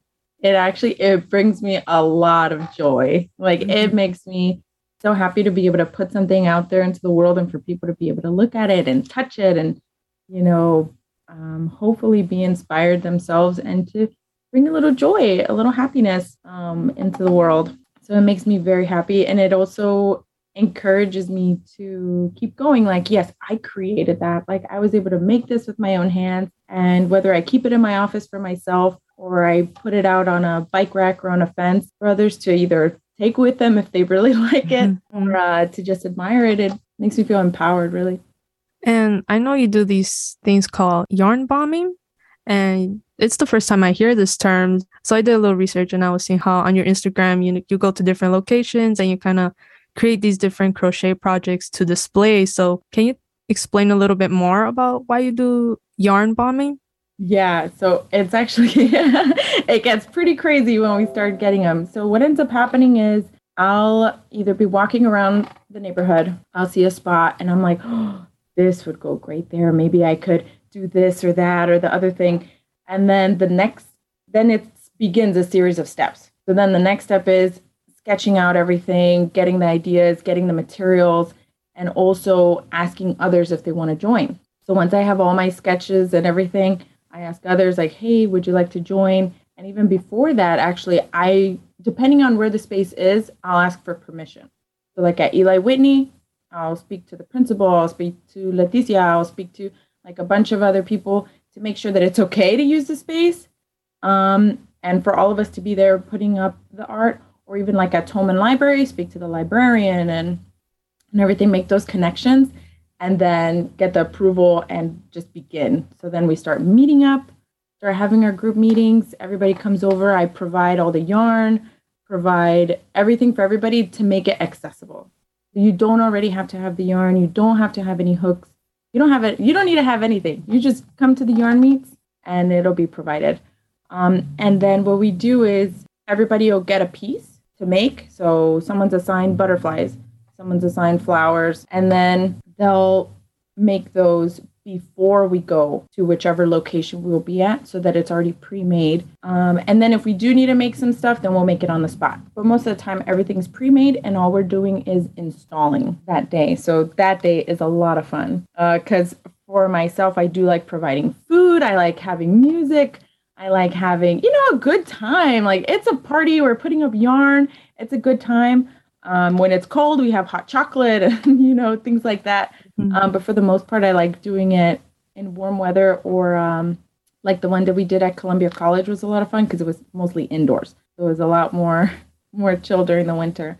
But yeah, that's pretty much the steps on how it goes, and then it'll stay up for a while. And I really like it when it's close by because then I stop by and I make adjustments or I take something down if it's already looking a little sad and I put up something new um, and make slight adjustments to it throughout its lifespan. And so, when you do these uh, yarn bombings, what type of public reaction do you get? You know, what are people saying?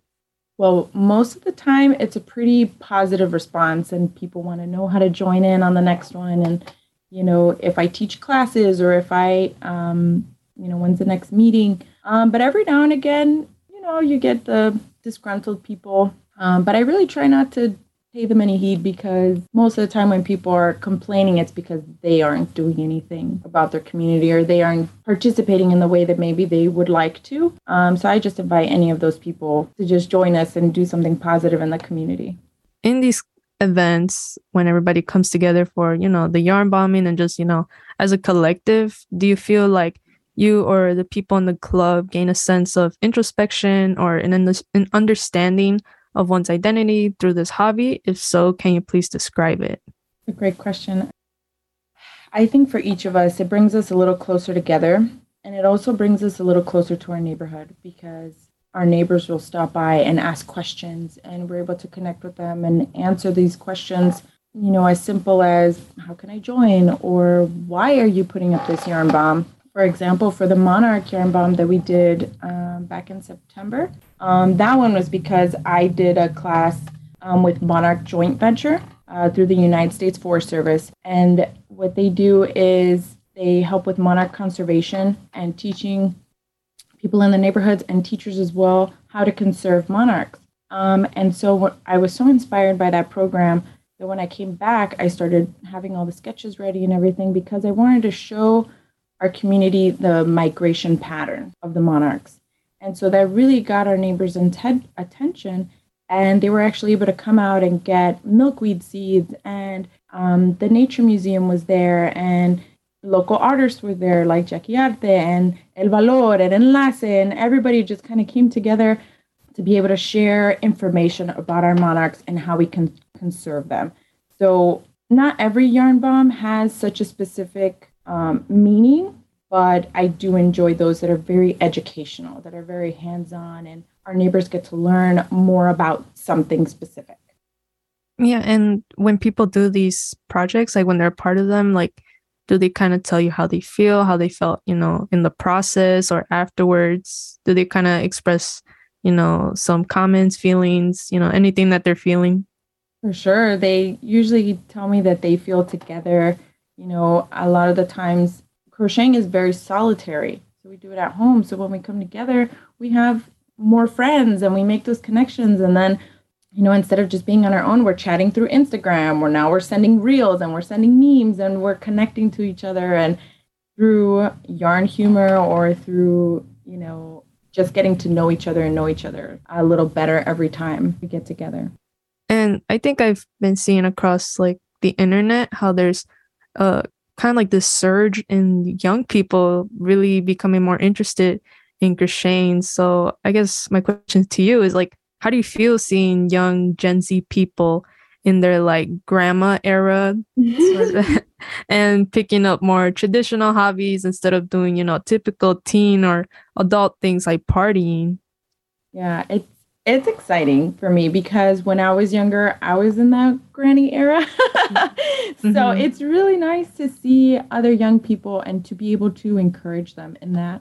Um, because, you know, it's not just yarn bombing or, you know, you you can crochet to keep your family warm. You make blankets. You can you can make it into a side hustle where, you know, a younger person will if they have the skill and the willing or I should say willingness to learn because skill comes later with practice if they just practice, they can really, if they wanted, make their own business and make their own money and be able to provide for themselves so they don't really have to, you know, look into other things to provide that for them. You know, they get self-esteem and they get, you know, self-assurance and perseverance and they just develop all these skills i think. So i'm very proud of them. I, whoever's crocheting or doing fiber arts right now just know that i'm very proud of you and i hope you keep going. And if you want to send me any of your work, like pictures, or you want tips, go ahead. I'd love to see it on Instagram and even through Facebook. In your club specifically, like, do you have like an aim to bring in younger people, or is there a particular target age demographic? Um, the meetings are usually open to whoever would like to join in. So we've had younger kids who get their parents like, "Come on, let's go," and then their parents get into crocheting, and you know, it's all of us together and you know some elderly as well but it's it's really always such a varying age age range um, which makes me happy. Um, but i really would love it if more um, high schoolers got involved more younger people who are just beginning um, to join you know every every level is welcome. I feel like the pandemic is a big topic. So i feel like in your club did you see any increase at all in the amount of you know younger people joining? I think not so much younger people. So far it's been like i think 20s to like 30 mm-hmm. no probably like 55 somewhere around there. But it would be great to see more younger people. I think the younger people maybe you know they have a lot going on. They've got school and they've got other clubs and other uh, homework and a lot of other things to do. Um, but i think if if we were to have more programming specifically like at the schools and things, it would be a lot more accessible for them to join in. You know, because mm-hmm. as of right now, we don't have a set like club time meeting or, or, anything like that. It's usually just for the yarn bombs that we'll all meet up. Um, but eventually, it'd be great to have you know different classes or workshops at our local high schools and even grammar schools. Yeah, and for my last question, what does Little Village Busy Bees have planned for the future? I'm very excited. I'm um, as the founder. It's interesting for me in a sense of there's group projects um, like the Yarn Bombs, and then there's my own projects um, that I work on with other artists. So future is definitely more Yarn Bombs. Is hopefully getting some programming into schools and also doing a couple pop-ups. You know, because Busy Bees has to get funded some way, and it's usually through donations. It's usually through, especially my husband who works. It's for myself, um, creating pieces of art and selling them to put back into the Yarn Bomb events. So I really appreciate supporters um, like the United States Forest Service and LASE and others in the community for donating their time, equipment, um, and also their support. It's just really, really humbling, and um, I'm very thankful for it. That was great. Um, do you have any last comments? Anything you want to say? Um, I think just for those who um, would like to start yarn bombing, start now. Put something up in your neighborhood, make a pom pom, you know, a, a little pom pom wreath or something, and just put it out there for people to look at. It's a lot of fun. And I think you'll be pleasantly surprised by the response that you get.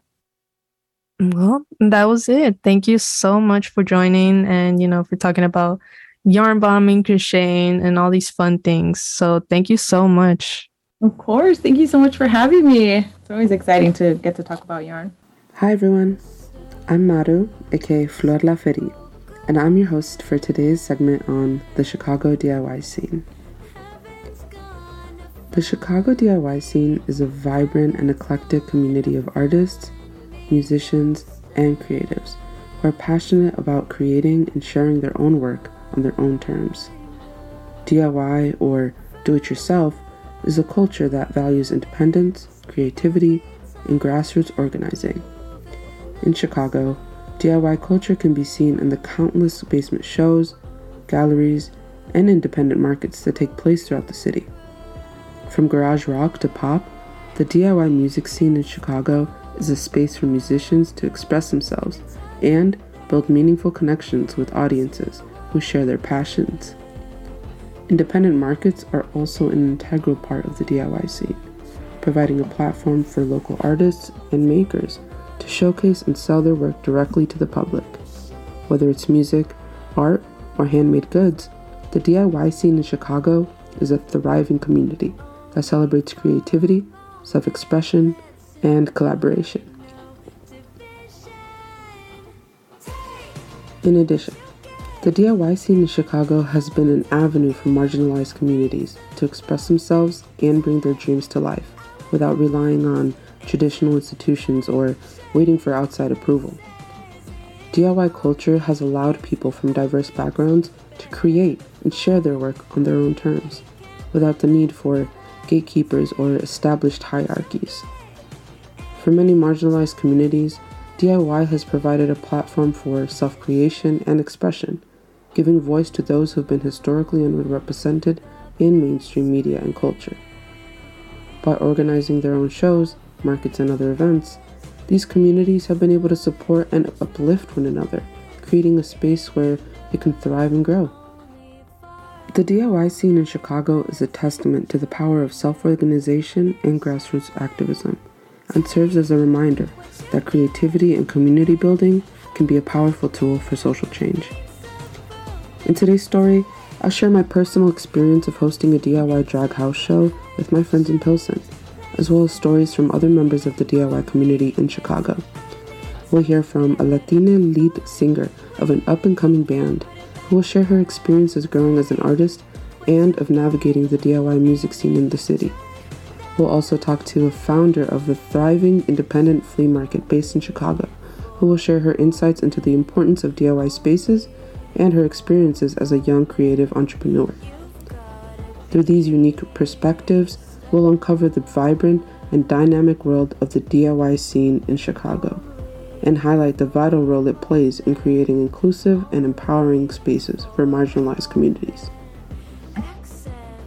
A few years ago, I had the opportunity to host a DIY drag house show in my home neighborhood of Pilsen, here in Chicago.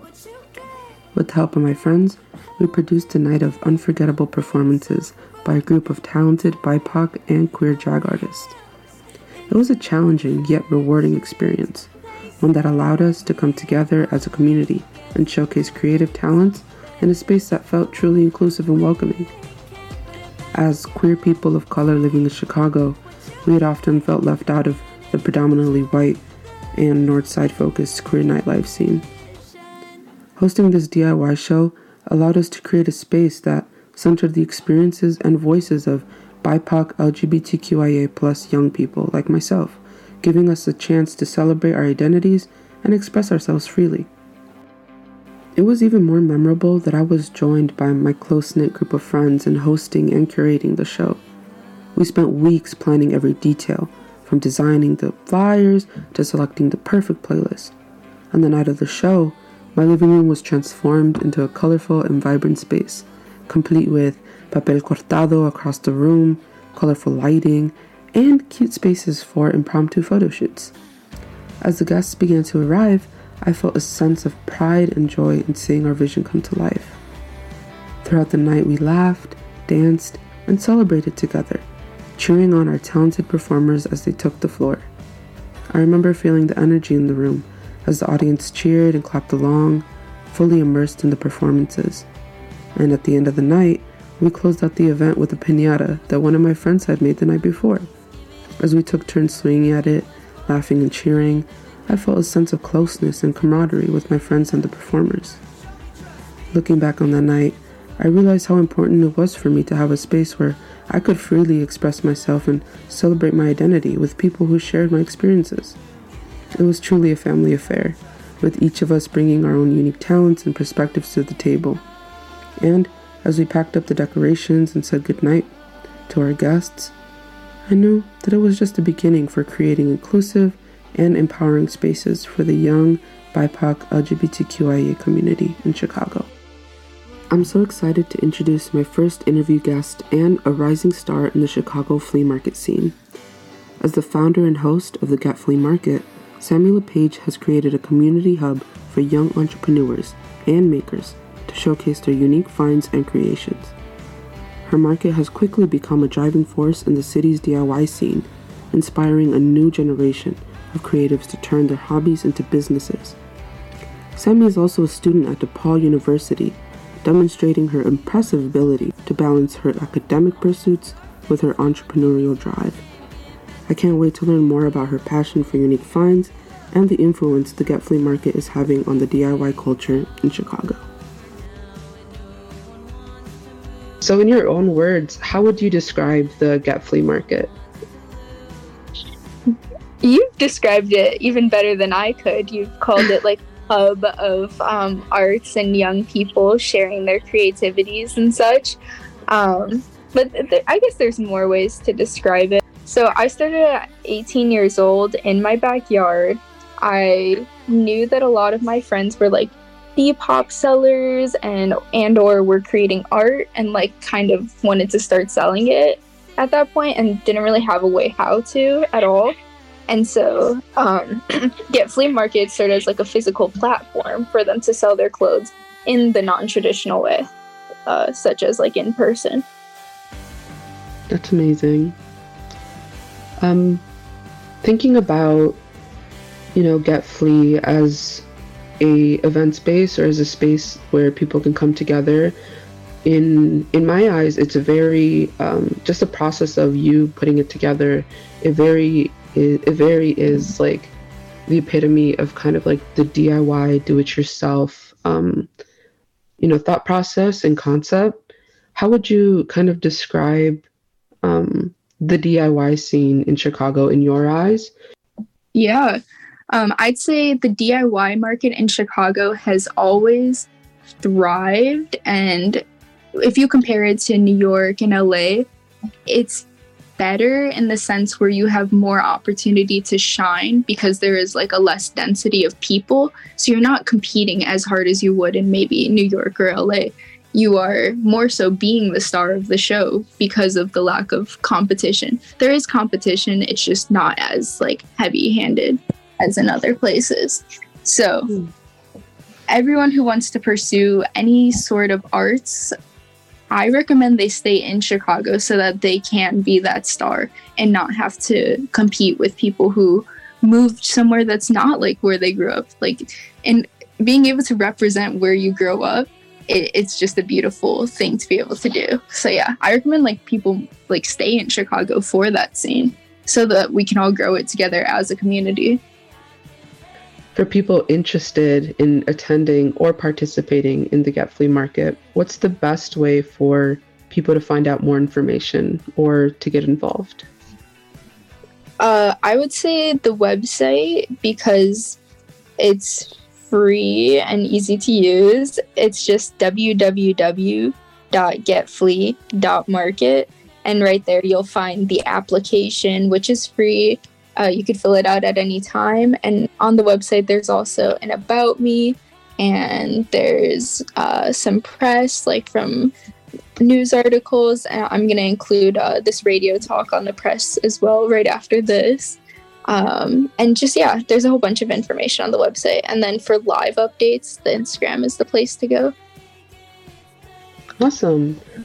This has been an amazing, amazing interview. I'm really grateful that you were able to to make time to speak to us about your experiences, um, and just you know your experiences as an entrepreneur and an artist, but also working to create these spaces for other entrepreneurs and artists um, who are young in Chicago. I am so thrilled to introduce my next guest. Girl K is a rising indie band based in Chicago that has been making waves in the DIY scene. Comprised of three talented individuals, the band is an independent force that has captured the attention of music critics and fans alike with their positive energy and catchy hooks. Their album, Sunflower Court, was released in 2017, and since then, they've continued to showcase their dynamic sound and talent with their latest single, Proven a Star. Today we have the pleasure of speaking with the incredible Kathy Patino, lead singer of Girl K, about her experiences as a musician in Chicago and the creative process that drives the band forward.